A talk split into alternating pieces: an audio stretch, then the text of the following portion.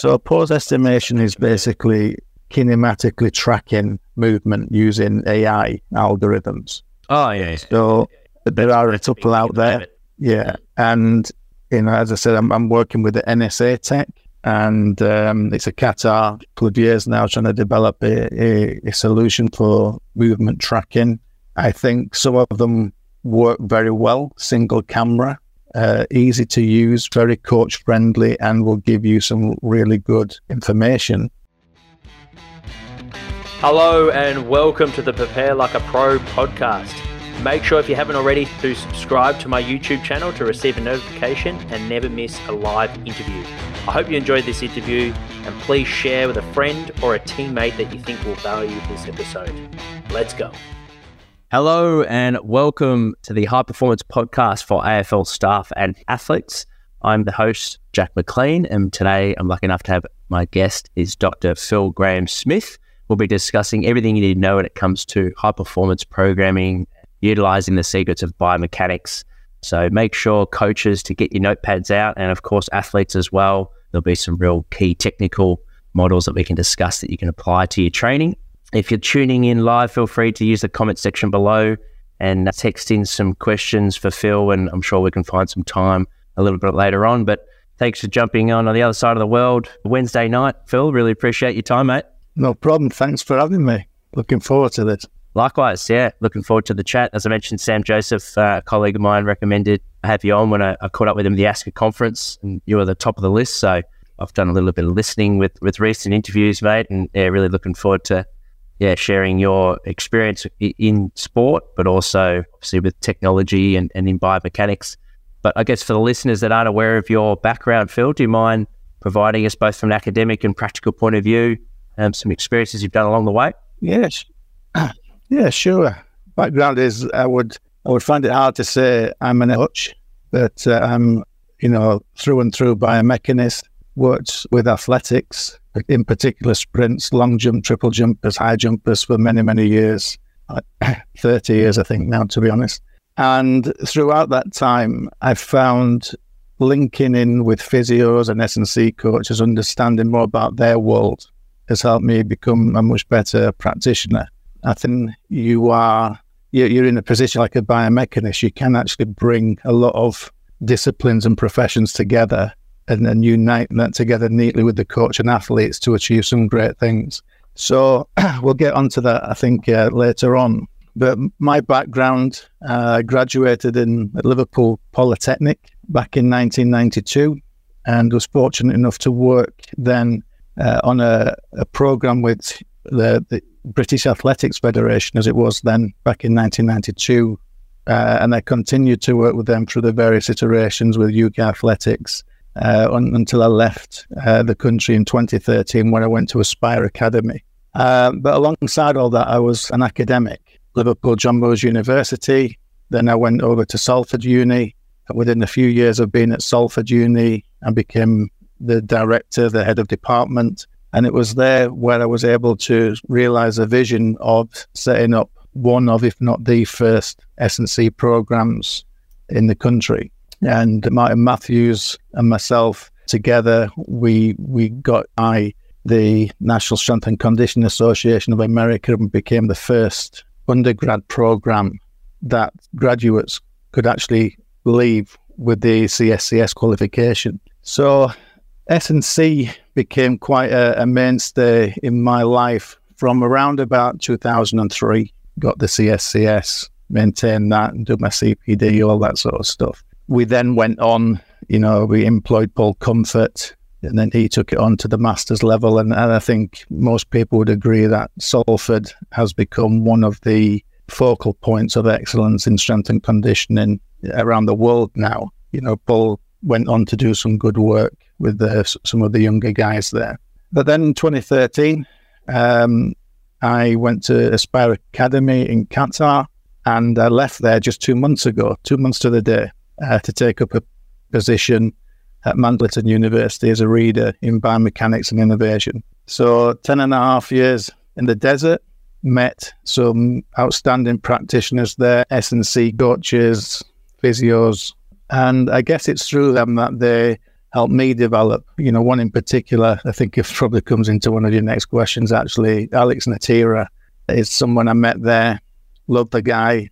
You know, he he fed me basically, and I think through him, you know, I've actually grown as a biomechanist. You know, feeding me with the right questions, and so having, having someone like that uh, working alongside you to to develop solutions and answers to coaching problems, be it athletics coaching or S&C coaching, I think uh, is is your bread and butter as an applied biomechanist. But yeah, back in the UK now, settling back into an academic role, which so far so good. Quite enjoying, you know, getting back into the classroom again. Yeah, sure. Uh, fantastic. Yeah. Yeah, great segue to Alex's. Uh, I suppose listeners, I imagine, be uh, familiar with Alex's work. Who else have been some sort of strong influences, mentors, if you like, over your career? Yeah, help influence your philosophy. Well, it has to go back really to, as, as I said, I'm a biomechanist through and through. And it, it has to be Adrian Lees, Professor Adrian Lees from Liverpool John Moores University. He, he's probably the man who not only gave me the opportunity after graduating at Liverpool, he gave me um, the skills, the competencies, the know how of, of technology, force platforms, for example, you know, we, we weren't using iPhones and we were using high speed cine cameras. You know, we were digitizing manually. You know, it was a, a completely different world back then. But Adrian was a guy who, who, fed me the the skills and the competencies and gave me that opportunity to work with UK athletics back then. He was my PhD supervisor, and and I guess along the way we sort of jointly came up with the, the secrets of, of being impactful in sport. There were many similar programs in athletics. Some at Manchester Met, where I am now, with throwers.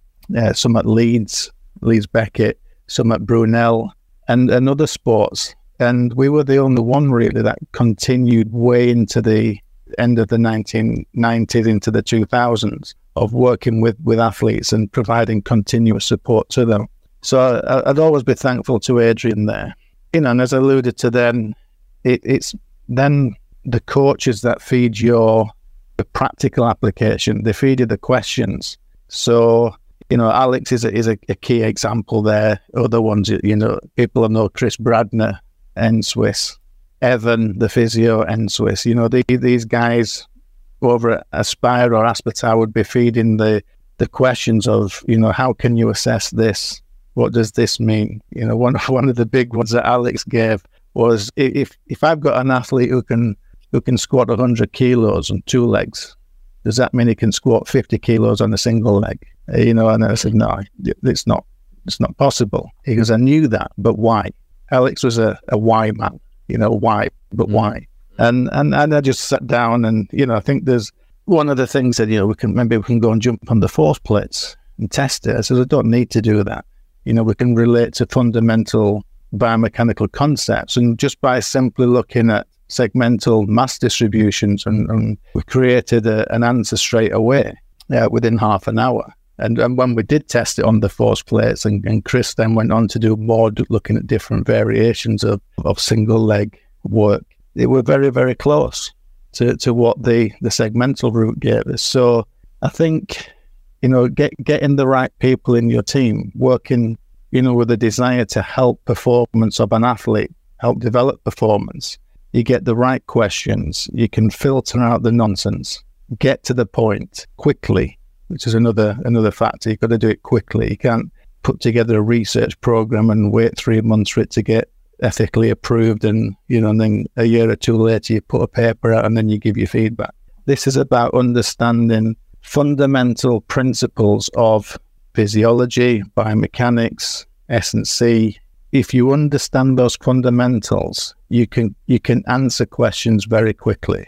For me, the research side of it is the icing on the cake. It's the confirmation. And I, I don't think really, in, in all honesty, in biomechanics, I don't think there's anything outlandishly new to feed into into S&C think maybe maybe the, the, the, the next thing to understand in relation to injury is recovery more than how to get people stronger and faster. I think recovery might be the, the next big breakthrough, which has more links with the, the physiologist then, I guess. As I said, you know, we, we need answers quickly. under, under, understanding the fundamentals can get you that without actually going to the lab to do any testing. So, you know, I had all the gadgets anyone could have in, in Aspire. And bottom line is I had force plates and a high speed video camera on my phone. That that covered 90 odd percent of, of my provision to athletes. You know, keep, keep it simple. Hi there. My name's Rama and I'm a strength and conditioning coach.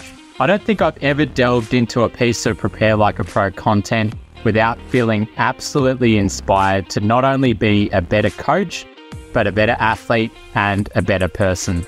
With Prepare Like a Pro, I have instantaneous access to a world of in depth knowledge and expertise from not only Jack McLean himself, but a range of other strength and conditioning coaches, doctors, physios, dietitians, and a whole lot more. There really is nothing like this. And that is why I love being a part of the Prepare Like a Pro Academy community. And like you mentioned, the time in that environment is so critical. So being able to have that access to information quickly, uh, knowledge to be able to then give the athlete feedback then and there uh, is pretty important. Is that something that you know, in terms of the evolution of ForceDecks was was sort of front of mind as someone that was using force plates throughout your career? You're yeah, absolutely. that process in many many years ago as a as a young guy coming out of school my dad worked at a kitchen manufacturing company and he gave me a job or he managed to get me a job in the summer and it was working on a production line filling boxes mm-hmm. you know packaging. And i'm i'm thinking this is hard work this. Turning around putting this in a box then turning there putting i thought i can make my workflow a lot quicker here. And that's the same principle that came through with, with ForceDecks At squad weekends with the jumpers, I'd, I'd be doing drop jumps from 20 and 40, squat jumps, counter movement jumps, 40 meter sprint tests on the Laveg, then doing some, you know, different tests in, into the sandpit, standing and long jump and various things. And I'm spending hours crunching that data in an Excel spreadsheet.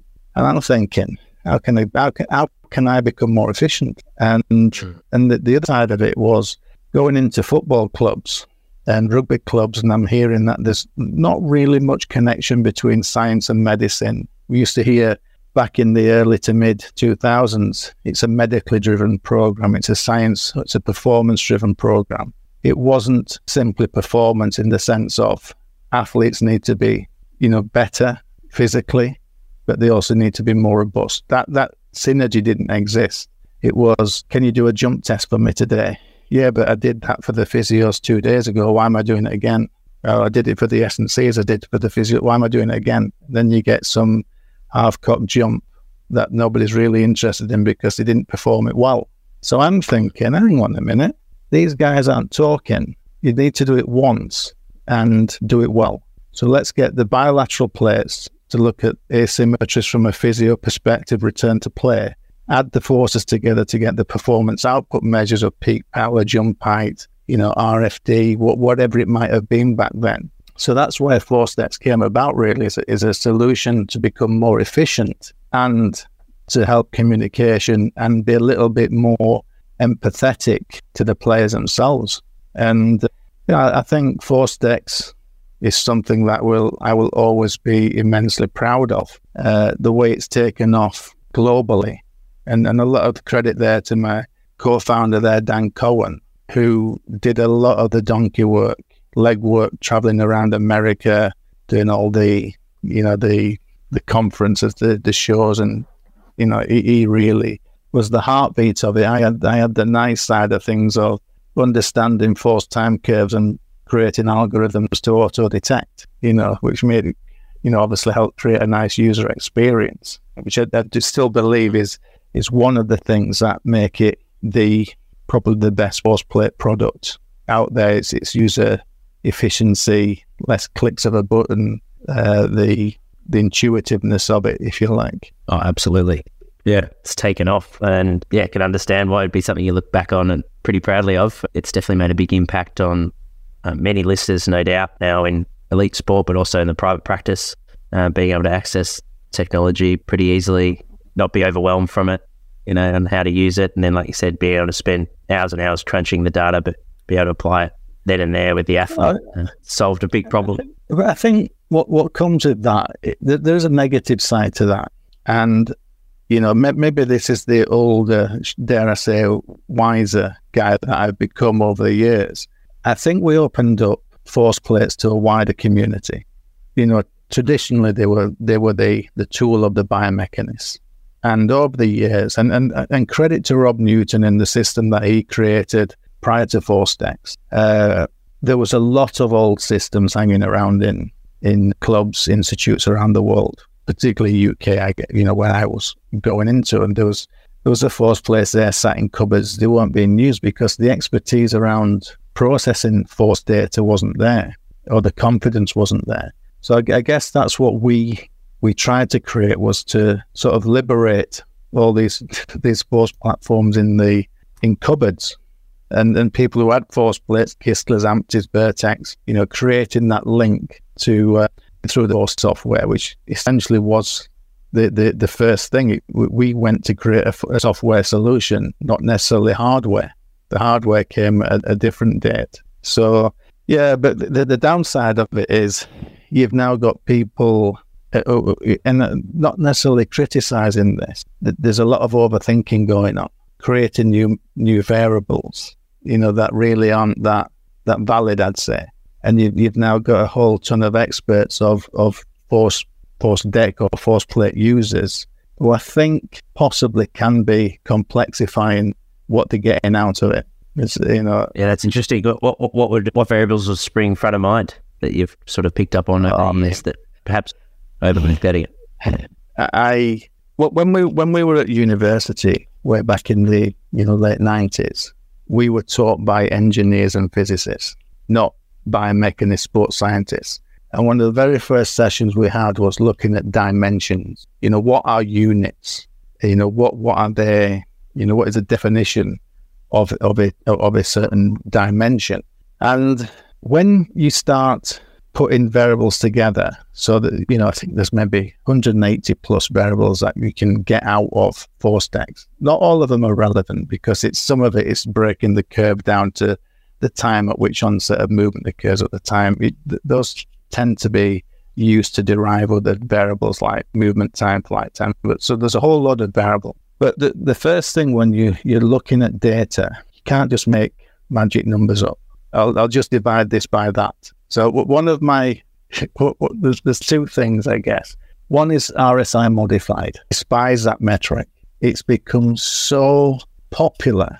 It, and I don't know who came up with it. So this is not having a pop at anyone. I just don't know where it came from. Purely dimensional analysis. Flight jump height is in meters. Divide that by contraction time or movement time, which is seconds. Mo- divided by second is meters per second, which is hmm. speed, velocity. That is not velocity. So a, a, a, a, a metric has been created that is has got the same units as another variable velocity, but it's not velocity. So therefore, I, I, I struggle to see how that has been got so much traction in, in a scientific community of S&C coaches when for me it's a flawed a flawed variable. Yeah, so that, so do you think because it's so accessible, it's got a little bit out of hand now where anyone can pick it up and use it and yeah, perhaps process it? I, I'm all I'm all for creativity.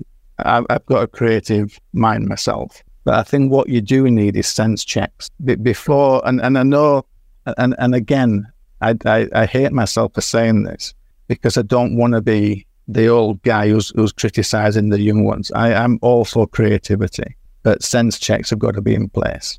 And it, it's, it's, it, it's, it's about just thinking of something and working it all out. Spend time to process it, reflect on it, change it, refine it before you start putting it out on social media has been the next best thing. I mean, that, that would be my wisdom, you know, to the younger generation, I guess. I think what, you know, what I've, I've heard from people in the past, that the, the humble people who went out big time on publishing things and, and now nowadays it, the equivalent of that is probably the social media. There was one very eminent researcher who actually stood up once and said, you know what, all that stuff I did in the past as a younger academic, was absolute nonsense.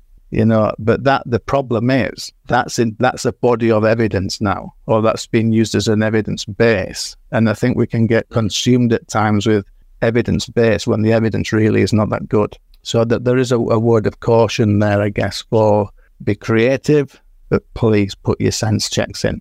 You know, spend time on Take your time to. reflecting on it. Mm. Yeah, and and and again, I, I don't mean to be critical. You know, I'm I'm just the older guy now, sort of trying to instill some wisdom in in these younger guys. I mean, I, I'll Oh, give you 100%. another example. I'll give you another example. Isometric mid-thigh pull. We know that you can get bigger scores doing an ISO squat. An ISO mid-thigh pull has gained so much traction, so much traction, and and it see it's clear easy to fly. So you're you know it's a pull, it's a lift. You know it's it's like doing a deadlift, isn't it? You know from from you know mid range, it's easy to administer, but the the the the, con- the consistency of positioning, you know, the, you're not looking at you know like for like between two athletes. Their positions are very different. The bar could be nearer the hips on one, could be nearer the knee on the other. The trunk could be forward, could be upright, and you're relying on strength and you know energy absorption through wrists, elbows, shoulders, uh, all the way through.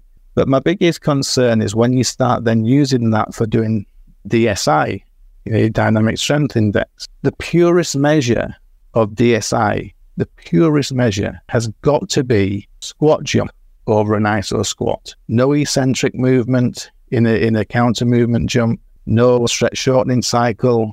It's purely concentric against your your isometric squat in that same position.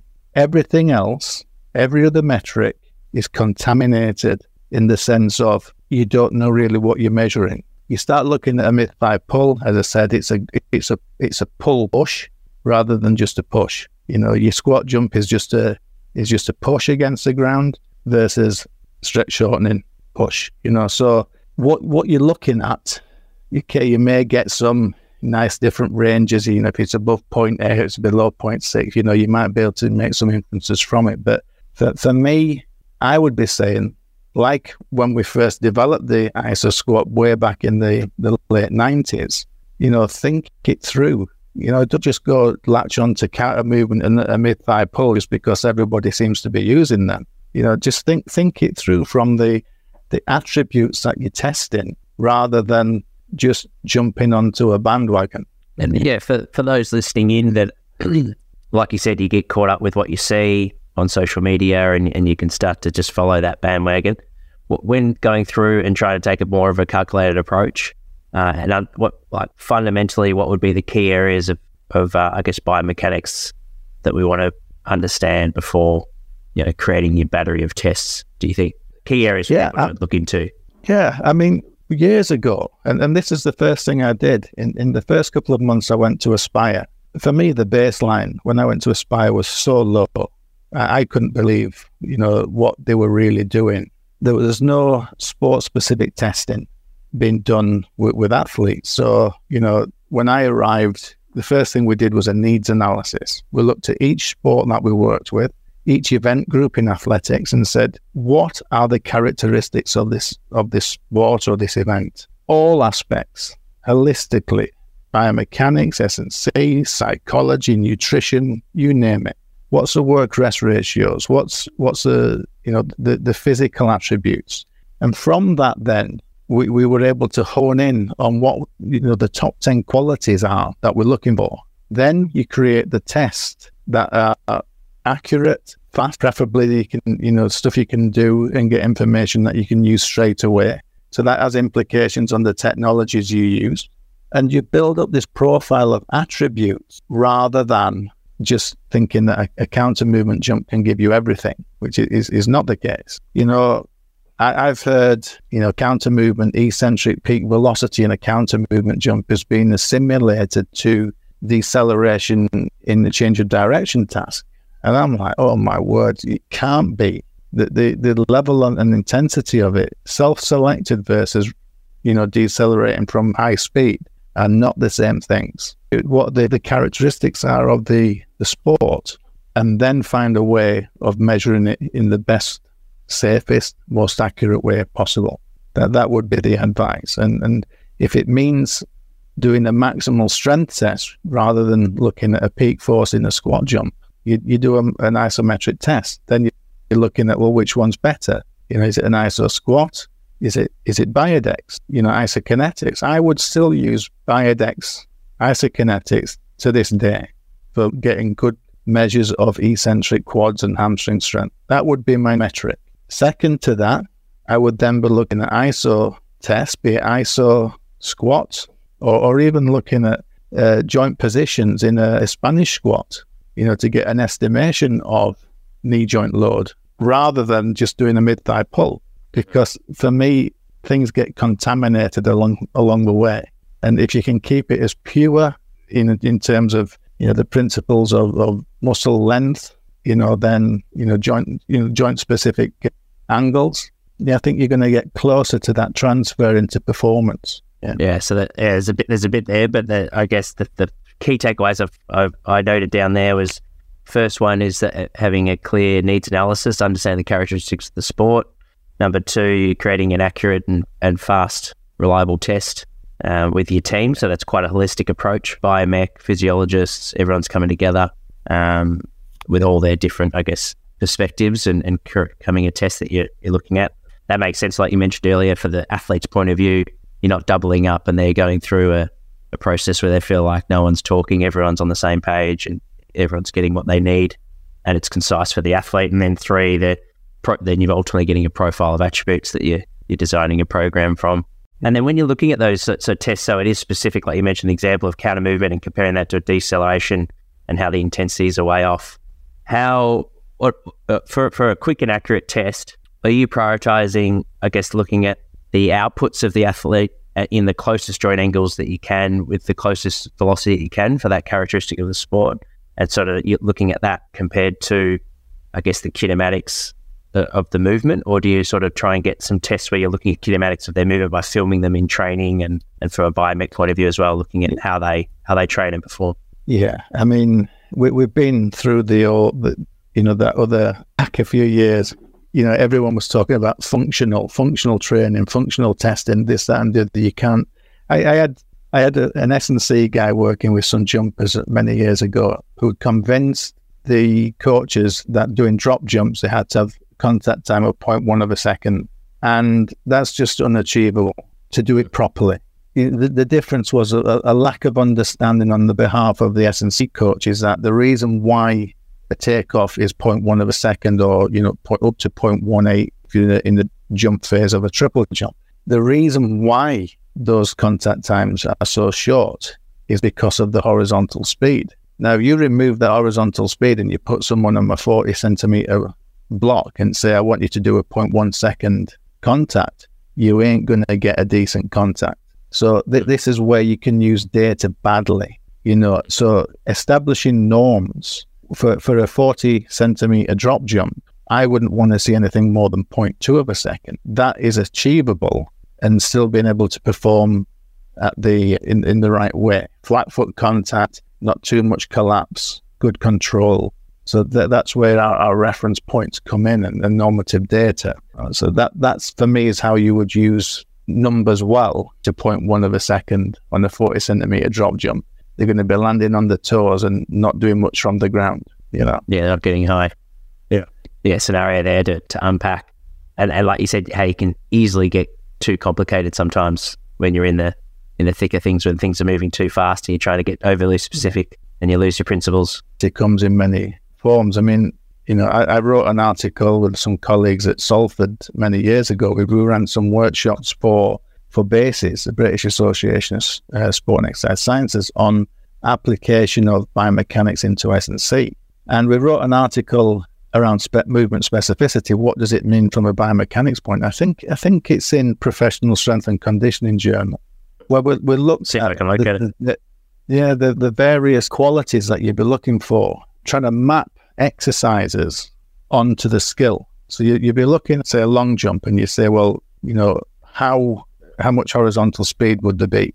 How much vertical speed, rotational speed? Uh, some of it might have zero uh, influence, but rotational speed in the long jump is not, not you know, not it's not relevant. that horizontal and vertical is. Then you'd look at the, you know, what would be the typical knee movements, knee power. What are the muscle lengths, age, angles of muscle? Each these qualities, force, velocity, size onto that. So we created this little movement specificity framework where you'd be looking how does a deadlift compare to a long jump?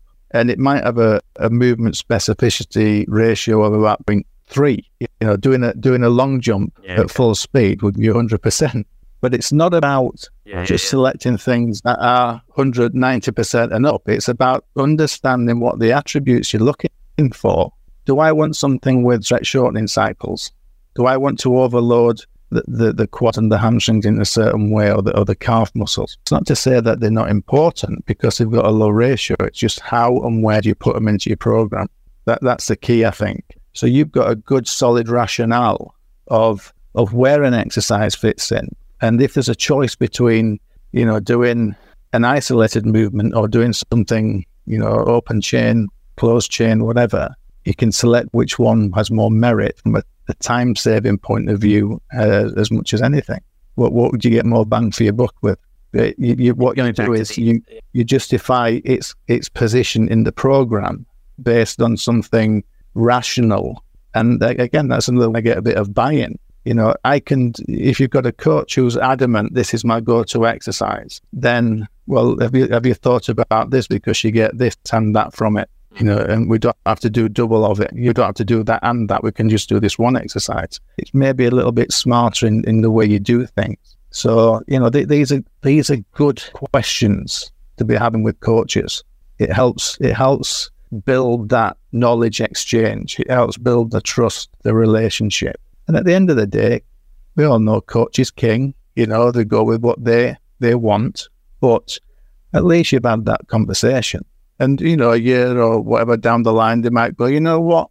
Maybe we should try that now. So it's just about being patient, not, you know, trying to run before you can walk and, you know, gradual steps, but communication, talking about their events, their sport, showing interest. These are just basics of, of getting some buy-in. You've got to show them that you're actually invested in their in their sport as much as they are go back, you mentioned isokinetic testing and now that's something that you really value for the quad hamstring. Do you mind going into a little bit more about that? What, yeah, how that factors um, into your decision making? Back to, you know, what, why have I got involved in in changing direction stuff? Well, my PhD was in long and triple jump. That is changing direction. It's from horizontal to vertical. Changing direction, ACL injury risk, agility, all this type of stuff is also changing direction on a horizontal platform but the mechanisms and the body movements are similar up until the point of contact and the early part of, of, of contact, the, the knee flexion part, absolutely identical. If you want to break harder, it's the same as how you would prepare for a long jump takeoff. You know, you come in at speed and you break. What we used to do was measure eccentric quad strength and hamstring strength using Biodex or, or other Lido on various isokinetic machines. It gave us the, the, the safest, in my opinion, the safest and most accurate data on eccentric strength of quads and hammets. When we had to move away from universities for, for testing and moved into high performance centers, they didn't all have isokinetics. So this is where we started looking at how else can we get a measure of, of, of leg strength. We used a Concept2 dyno machine to start with, and then that led to the the iso squat when we used portable force plates. So that was how we'd moved from isokinetics, tried something different, reflected on it, moved to iso squat. Mid thigh pulls were in the equation then, but you know iso squat became the thing.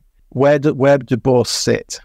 Well, we've got normative values. If I'm testing adaptations to training, I'd probably just use the the the ISO squat. If I'm looking at something specific like quads or hamstrings in, in relation to performance or injury risk, I'd be testing something very close to the mechanisms of those performance and injuries, eccentrics where the muscle's being stretched. So that's where I would still incorporate isokinetics into my testing protocol maybe twice a year. Later, I know that the best jumpers in the world have got eccentric peak torque uh, relative to body mass of five and a half body weights for, for quads and three times body weights for eccentric hamstrings. The, these are my reference figures.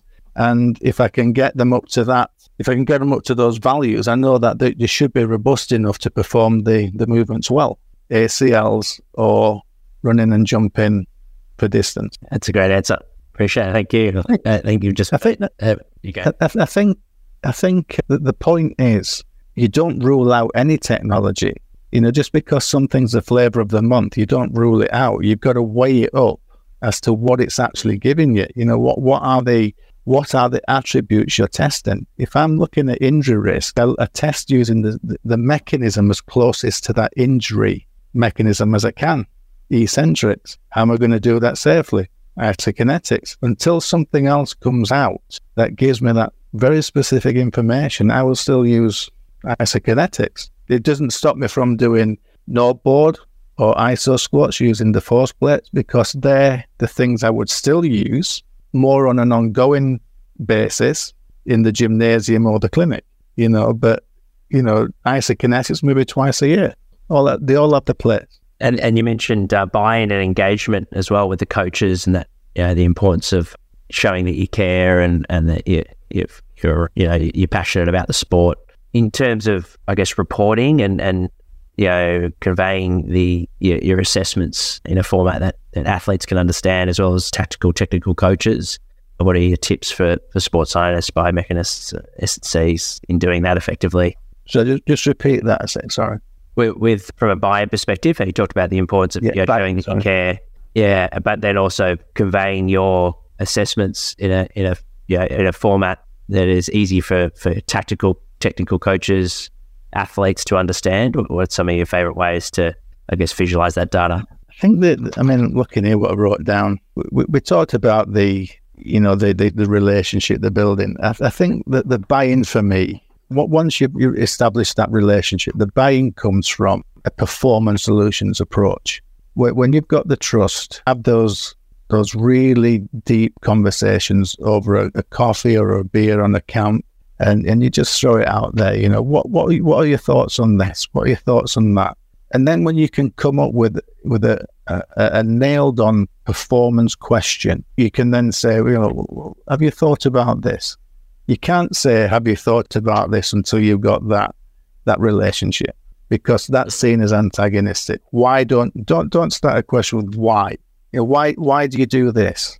You mean, have you thought about this? You're to this, you know, and and when you've got that performance question, you can then, which is basically grown between the, the two of you, the coach and the S&C or the biomechanist, you can then start filling your boots and and you know having having a crack at answering it in whichever way it may come out, it could be just using data. It could be tested.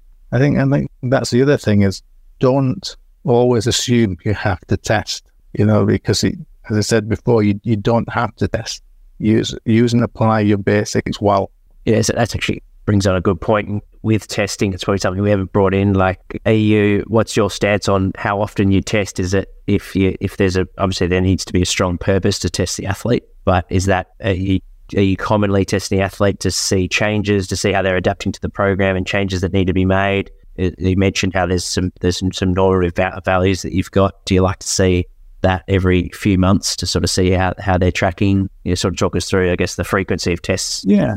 With that, again, it's it is about coming up with that testing in, in a suitable time. Typically, we would have a block of anywhere between four to six weeks and then a recovery week. And within the recovery week, you would you would do your tests, which are, are not you know going to completely wipe them out. There's still a reduced load within that week, but you you're actually getting a, a fresher athlete after a couple of days recovery. You really are focusing on on some quality information again. I, I wouldn't test for testing's sake. I think if you start putting things into the program because you are data driven, I think that's a problem. I think data is informative when you've got the, the, the right timing for it and the right scenarios. I, I look at the way fatigue monitoring is being administered now in, in across all you know codes of football, and I have to say at times I'm bewildered I did a, a presentation for the Isokinetics conference uh, last year, last March, and I showed with data from how we test with jumpers at Aspire, we would do a counter movement rebound jump where we're looking at you know, a performance metric of jump height for the counter movement, and then an RSI counter movement uh, on the drop jump side, the reactive jump. Then a Sunday, which is our day one of the week, having had Friday, Saturday recovery weekend, and then we'd do eight sessions and test again on a on a Thursday lunchtime. So Sunday was warm up, and then they would do uh, some mobility. Then they would do a test. And then Thursday, after accumulation of eight sessions, they would do another jump test same counter movement reactive jump. From Sunday to Thursday, we would see a 15% drop off in jump height. Now I'm here in you know in the community around the ForceDecks. Uh, jump height's not sensitive to, to fatigue, and I'm like, what? How can it not be? The question then is, when are you testing? Okay, match day minus one, match day minus two, match day plus two. Are you really expecting differences? Surely the, the, the way to be looking at whether an athlete has recovered from a game is to get some nailed on fatigued results. So when you know fully that that athlete is totally destroyed, fatigued, that's your benchmark. Stay. I mean, I'm not saying don't do match day minus one and plus two. Actually, get some good reference data of a, of a, of a truly fatigued athlete so you know where they're at. Everything else, then in the other metrics, force at zero velocity, peak and eccentric velocity, counter movement depth. All these are secondary measures that contribute to that jump height. So if if I know that match day plus two, they are you know up up to the, the threshold of their, their best performances, then they're not fatigued. You know, they it, no matter if they go deeper into a squat, they're just using more muscular effort. If they go faster and, and less deep, they're using more elasticity. Is it a strategy? I, I don't like that term. I, I, don't think athletes, when you say then jump as high as you can, I don't think they go, should I go slow and deep or fast and short? I don't think they're doing that. So, in, in terms of a strategy, it implies that they're consciously, deliberately doing it in a certain way. And is the effect of, not not a strategy as such. So, I mean, maybe that's me being a little bit of a being a bit pedantic. One of these pet peeves, I guess is there such a thing as a movement yeah, strategy, no, or, or, is it a is it a consequence? You know, and, and if and if they are still jumping the same height or the, with the same peak power, are they really fatigued if they spend you know point zero however many seconds more you know in the concentric phase? You know, I think that's really nitpicking and overcomplicating things. Really, but uh, yeah, on, on the strategy or strategy or, or just the simply the the pattern that the athletes use to to jump as high as they can. Is that something that you take note of? So if they are a little bit more of a you know, hip flexion compared to knee flexion, and what does that mean you like when, well, when again, they change strategies? Again, it comes back to testing attributes. So with with my jumpers, counter movement into a rebound jump, what am I looking for with jumpers? The, these are fast, elastic people, and, and we're looking for this elastic. That we used to call it the ping like as an elastic band ping. Hmm. Have you got your ping today? So what, what we're looking for is someone who can who, who can jump relatively fresh week in week out, um, and, and maybe three weeks away from competing. You know, so they've got to keep this this elastic quality. So I am looking for their their ability to react in, in terms of the RSI relative to the highest jump that they can can produce. There's a reactiveness relative to the, the drop height, essentially. Worrying too mm. much about how they initiated the eccentric phase um, in the counter movement jump. You know, so again, if you think about qualities, elasticity, rebound effect for me is more important than looking at eccentric peak velocity or depth of movement. I think we've unpacked a fair bit there in terms of biomechanics. Yeah. Is there anything like on the topic that you think would be important for, for listeners? I guess more so the coaches, practitioners that we haven't touched on. Yeah, look, I, I think observations, and I, again, I apologize if this comes across as as as being harsh. Please, as as an S&C community, and and this comes from a Bible point of view, can you focus on the the C, not just the S? Sure, strength has got its place and is a quality that we want to improve. But for me, the real nugget is in the C. The C is where you're going to get your transfers into performances. Um, if you look at some of the world class athletes out there, world record holders, they may not have set foot on an Olympic lifting platform, you know. So it's not just about the strength side of it, you know. You've got to look at, you know, how are they how are they building the athlete to meet the demands of their their event or their sport to try and become more biomechanically minded in in your approach. And I think then is just that word of caution to the the, the younger coaches who uh, I wouldn't necessarily say trying to make a name for yourself. Don't try and complicate things. Keep things simple in terms of the assessment. Focus on your, your attributes, not the metrics. Don't you don't have to come up with something new. Keep it simple. Don't overcomplicate it. Don't become one of these these complexifiers. You know, one one of the things I was taught early doors working with, with athletes and coaches way back in the nineties is, is keep things simple. Don't overcomplicate things. Talk their language.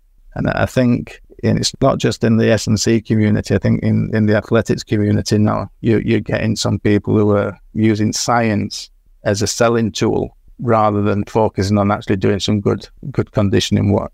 So again, apology if that if that comes across as being too critical. Conditioning and do things well. Doesn't come. I mean, certainly from my end, anyway, it doesn't come across that way. It comes across that you're, you're clearly passionate about the field, and yeah, you got you want everyone to be, I guess, well informed in how to do things. And, and in this industry, we can get easily caught up in the next best thing. But I think having that approach, like you said, just you know, take a take a breath, look at you know, reflect on how you're doing things, how can you be getting better with your processes, and I mean, there's some big big rocks that you discussed, the, the importance of it, you know, making sure everyone's talking medically, science, performance team, you know, on the same page before working with the athlete.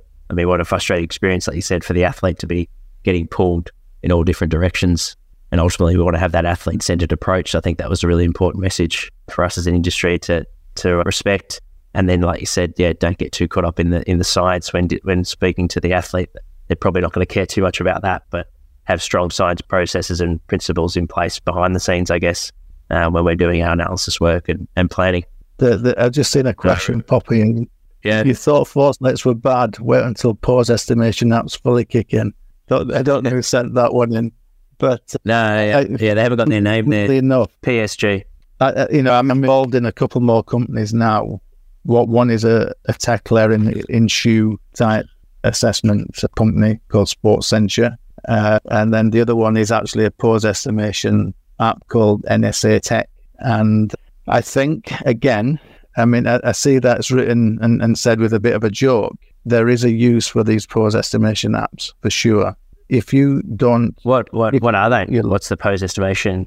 So, pose estimation is basically kinematically tracking movement using AI algorithms. Oh, yeah. So, there are a couple out there. Yeah. And, you know, as I said, I'm, I'm working with the NSA Tech and um, it's a Qatar couple of years now trying to develop a, a, a, solution for movement tracking. I think some of them work very well, single camera, easy to use, very coach friendly, and will give you some really good information. But again, treat it for what it is. You know, if you're wanting sagittal plane the angles and the angular velocities, I know that NSA Tech is very favorable, very favorably with XM in some changing direction tasks, which is you know running, accelerate, decelerate, run backwards. Where you're filming is predominantly single plane, you will get some religion. It goes again. It goes to what are you looking for? What metrics do you want from it? What attributes are you measuring? They can work. They can be useful. So don't don't don't dismiss things on the basis that it's not millimeter, millimeter accurate like a Vicon or a Qualisys. You know, I, I would I would argue that being able to test something on a with your you know your phone camera on a tripod with four markers on the ground wearing wearing football boots on the right surface far outweighs millimeter accuracy mm. of going with trainers on onto a lino type vinyl surface in a in a lab just so you can get all marked up to do Qualisys integrated with force plates. Everyone knows, you know, a lot of biomechanists are based in universities, very expensive labs, uh, million million pound labs. You know, it's like you know I'm I'm going to have to want to sell that service. But the reality is, it's not environmentally or ecologically valid in terms of foot footwear and surfing. So therefore, what do I want? Some things maybe got accurate, slightly less accurate, but accurate enough information on the field in their environment, or go to an artificial environment which is restricted for space, and then you're compromising other things that are, you know, really important. We know that if you if you try running on ice with a low friction quality, you're not going to get in the same position as wearing tra- uh, spikes on track. You know, so friction force is, is really important and making sure it's as close as um, you know what you would expect in uh, in in the the real scenario of match play. I think is is just as important. That often gets overlooked because of accuracy. Yeah, that's actually opened up a couple of questions there. So, on using AI, your, your iPhone to to get some feedback, uh, you think there's mm-hmm. there's some merit to it? It's reliable enough to use in a yeah, elite sport. I, I believe so, and I'm I'm happy to give anyone a demo uh, of of the one I've been working on. Not not to use this to, as a sales pitch, but I, I think so that's a change, direct, change direction. I, I change direction, sprinting. I wouldn't do anything like 90 degree or 180 turns. I would go in and out backwards. Right. You know, where, where like your that. knee angle is, is so you can preserve the knee angle, the sagittal plane knee angle. As soon as you start turning, rotating, yeah, the the the vantage point of the, the knee angle is going to be wrong. So keeping things sagittal, I think that it can work very well. But change of direction. But again, again, it look what what are you testing? Why why an artificial test on changing direction 90, 180? You know, they, ch- they change all the time, pre-planned movements. Again, if you try and mimic what goes on in the game, you know, you, you it's unplanned. You know, you, you want to try and take it to the quality you're looking at, in, and in the sense of changing direction, it's more about eccentric control and how are you braking. So looking at the braking strategy of, did I say strategy then? Looking at how people brake, having accelerated to a velocity to go down to zero velocity, to then come back on themselves, running backwards, I think gives you enough information about, you know, knee angular velocities, will give you an indication of how much the knee is decelerating the body. It's not it's not looking at knee moment, it's not looking at knee power. But let's not forget the you know, looking at knee moments and knee powers from inverse dynamics is quite varied as well. So, you know, you don't have to you don't have to get force plates out to do a change in direction. You know, you can use kinematics and understanding your technical model allows you then to make inferences about how braking is occurring. You know, so technical models, understanding the the you know the purpose of the task, you know, accelerate, decelerate, run back, look at the angles the angular velocities in the context of of peak speed that you attain in that. Yeah, it's, it's fascinating. To yeah, one of the interviews, and I think it was brought up the technical model. How Frank Dick was was highly passionate about it at the time of um, British Athletics. When building out a technical model, what are sort of your key principles? Like so, the population does it need to be population specific to the sport? Yeah, talk us talk us through that when when you're trying to build out a technical model. Perhaps when there's not one in a in a specific sport. Like for example, thinking of like, would you compare an AFL athlete sprinting mechanics to a you know 100 meter sprinter as a scenario? I think that there are principles and there are there are positions which influence how much speed you can generate. So acceleration wise, you know, there shouldn't be any difference. The question then, what is a limiting factor? Is it the traction from the, the floor through the that governs how horizontal and inclined you can go? Is it the fact that you're starting more semi upright rather than coming out of blocks? Probably a bit of both. So you know you, you've got to you've got to look at what are the fundamental mechanics around acceleration. Some of which is don't make sure you don't plant your foot in front of your body and you're accelerating because center mass behind the foot it's a braking effect. So you want you want to minimize any braking But when you're changing direction, you want to maximize braking. So you, pl- you plant your foot further in front of your body. And you can achieve that by leaning backwards slightly and extending your leg. Providing you've got enough friction force so you don't slip, then you're going to brake harder. Providing you've got the eccentric control, uh, muscular control to do that. So again, that's just looking at trunk position and leg position, you know, and, and I think when you think about your segmental ratios, the trunk accounts for 64%. It was, let's say everything above the hips is 64% of the body, you know, so your two legs around about 30% each and everything above the hips around 64%, something like that. So controlling body position is going to have a huge effect. So again, un- understand understand the movement.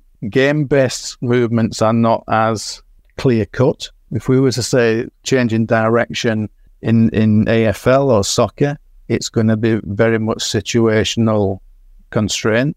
You know, it's not like you've got to run and hit a takeoff board, which is very, con- you know, very f- focused and specific. So changing direction in games, there could be half a dozen or more different ways, forwards to backwards, forwards 90 degrees, forwards 180, sideways forward, sideways back. There's very there's all these different ways of changing direction. And I think if you understand the acceleration, the deceleration part of it and what governs high speed and what governs deceleration, then you can then soon map that on the physical qualities as well. And they're out of 20, so you've got your, your video analysis, um, you might be using AI, you've got your isokinetic testing, like you said, to get understanding of their capacities that he says control. You sort of marry up the, the two to then put a plan in place. For sure, yeah. I, I think. What about, where you go? It, it's the, the way you, you're linking the physical development with the injury risk of these of these types of activities and being able to be that conduit between different professions and the athlete to try and bring it all together around a technical model that says if you want to do this quicker and safer, I suggest doing it this way. And we can do technical coaching to develop that, physical coaching to achieve those positions, and also, you know, remedial or supplementary training with the physio, you know, to make them more robust. So core control, you know, ankle stability, proprioception, all these other things, all all combined to create the, the full package. Really, it's been well over an hour, uh, Phil. So mindful of your time. It's late at night, um, but I think the yeah, the quality of uh, content that you've been able to provide us, mate, over the last sixty minutes has been amazing. Um, for those that have tuned in halfway through or perhaps at the end um, live, make sure to listen to the very start. Um, yeah, Phil's dropped gems all the way through. So you can find this on our YouTube channel before we post it on our podcast in the next couple of weeks. Um, but for, for 2024, obviously at the start of the year of this recording, early January, what's on the horizon for you? You mentioned a couple of business opportunities that you're looking at. You're relocated back home. What, yeah, what are you excited about for, for the rest of the year?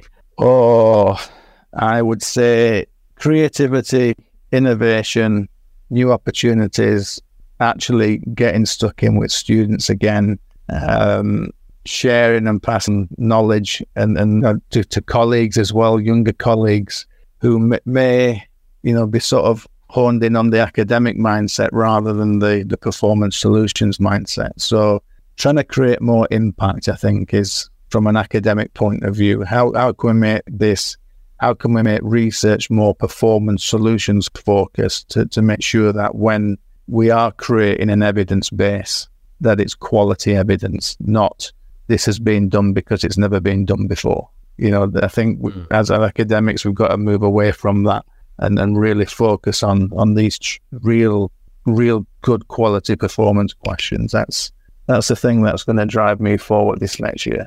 Love it. And that, and for those that want to follow up and, and maybe have some follow up questions or, or just to simply connect and, and follow your work, is there a best place uh, to find you? Oh dear, I don't really do all the uh, link, LinkedIn. Find me on LinkedIn. Yep. That's probably the best place. I've, I've not really the grasp the Twitterati. Yeah, fair enough. L- LinkedIn. Let, let's keep things professional. Let's go LinkedIn. Yeah. yeah. Oh, we'll add that tag uh, in the show notes. And you mentioned a couple of business opportunities at the moment. Is there anything people should be following or, or, or apps or anything that um, yeah, people should keep an eye out? Keep, keep an eye on, on NSA Tech. And as I said, if you, uh, and, and Sports Censure, keep a lookout Yep. for them. You know, you know, Vald, I'm, I'm through and through Vald with ForceDecks, obviously. So what they're doing there is, is so impressive at how they've really taken the ForceDecks on and made it a real global entity now. So keep an eye on Vald, keep it real, but you know, watch out for Sports Censure and uh, NSA Tech as well. And if anyone wants a, a free go trial period with NSA Tech, give us a shout. Tech, we'll add the links in the show notes for those perhaps listening to the recording while driving. Don't sweat. We'll um, yeah, find those in the in the show notes. But yeah, thanks again, Phil. Really appreciate it, and thank you for everyone that's tuned in. And our next live chat, you can catch us next Tuesday, which will be the 9th of Jan at 4 p.m. Interviewing Daniel Jones at the Geelong Football Club. He's a strength and conditioning coach there. So uh, looking forward to seeing you guys all then. Thanks very much. Really appreciate that. If you enjoyed this episode and want even more, our academy is for you. The Prepare Like a Pro Academy is a platform that hosts exclusive features and bonus content such as Q&A segment aimed at getting to know the guests on a more personal level. Here's an example with Emily Meehan, head sports dietitian of the Collingwood Football Club. What are things that, that fire you up? Oh, this one is always, uh, so I suppose it is, um, it'll be topical for most people, I think, but staying in your lane. And I Yep. often find that with nutrition, everyone eats, so everyone has an opinion. And I think that's what really gets me fired up um, because so many people try and provide nutrition advice based on their N of one experience when they did intermittent fasting or keto or whatever it might be. And then Game changers. I'm sure yeah, game changers, whatever that might be. And look, it probably keeps me in a job, but that it does drive me insane because Yeah. sometimes the information can be so detrimental um, and opposite to what I've been working with my athlete or athletes, and you know, and because they hear it on someone's socials or through a documentary, it unravels everything that I've been working with an athlete for. Yeah, yeah. Another feature of our academy is the opportunity each week to join myself as co-host on the Prepare Like a Pro live chat show. Here's an example with Academy member Rama Davies, the strength and conditioning coach at the Box Hill Hawks. Welcome, Rama, to the chat. Uh, Rama has also worked at, at Box Hill, or currently he's working at Box Hill Hawks with us, so he's Awesome. another Box Hill man uh, in the strength and conditioning department. So I'll handle it over to you, Rama, to, to ask your question, mate. Thanks for joining us. Excellent. Thanks, Jack. And yeah, thanks, um, thanks, Sam, for the chat. It was, uh, I found it to be really insightful, plenty of gems in there, um, and I enjoyed it a lot. Um, mate, my, my question to you was you spoke a, quite a bit about um, perspective during that chat. Um, and I was wondering what are some of the things that you either know or um, do physically that um, you wish you either knew or did um, back at the beginning of your career? Uh, what are some of those things? Mm, yeah, good question. Um, yeah, so I suppose with perspective on life, um, that sort of point, um, it yeah certainly yeah has been massive for me now, and and didn't probably have that as much um, when I was younger. Um, I suppose one thing I might mention is is gratitude. I spend a lot of my Hmm. time um, doing a lot of gratitude exercises, listening to podcasts, doing a, a journal every day just a bit to say what I'm grateful for, sort of three things. And um, that's a fantastic way that I've been able to, yeah, like reset and, and just kind of gain that gratitude and perspective about, you know, that there is more to life than football or, you know, might be whatever, as an S&C coach, you know, if something's, if you're having a hard time, um, it can be massive with just, yeah, opening your eyes a little bit and losing that sort of tunnel vision or being stuck in that, in that work bubble. Um, so that's, that's been huge. Um, I think I wish back then, when I was younger, I asked more questions and was a bit more open to different things. I think I was a bit single-minded back then, and um, you know, I thought there was one way of doing things. And um, if I kind of didn't have that fear fear of, you know, asking a silly question or fear of judgment, it would have got me a lot further, and I probably would have learned a lot quicker. Um, and, yeah. and, yeah. like just yeah, being open to sort of different things because um, you never know what you might find. It's just yeah, there's so many people, like great people out there, knowledgeable people to learn off. And there's plenty more where that came from. If you would like to learn more, then enter patreon.com forward slash prepare like a pro or head to the link in our show notes. Thank you for listening to the Prepare Like a Pro podcast. If you like this episode, it'd be a massive help if you could like, follow, rate, give a review, or even share with your mates. The show is recorded in Melbourne, Australia. Be sure to follow our Instagram page for all updates on our latest and greatest. If you would like to get in touch to suggest a guest or advertise with the Prepare Like a Pro podcast, please email me at jack at preparelikeapro.com. Thanks so much for tuning in.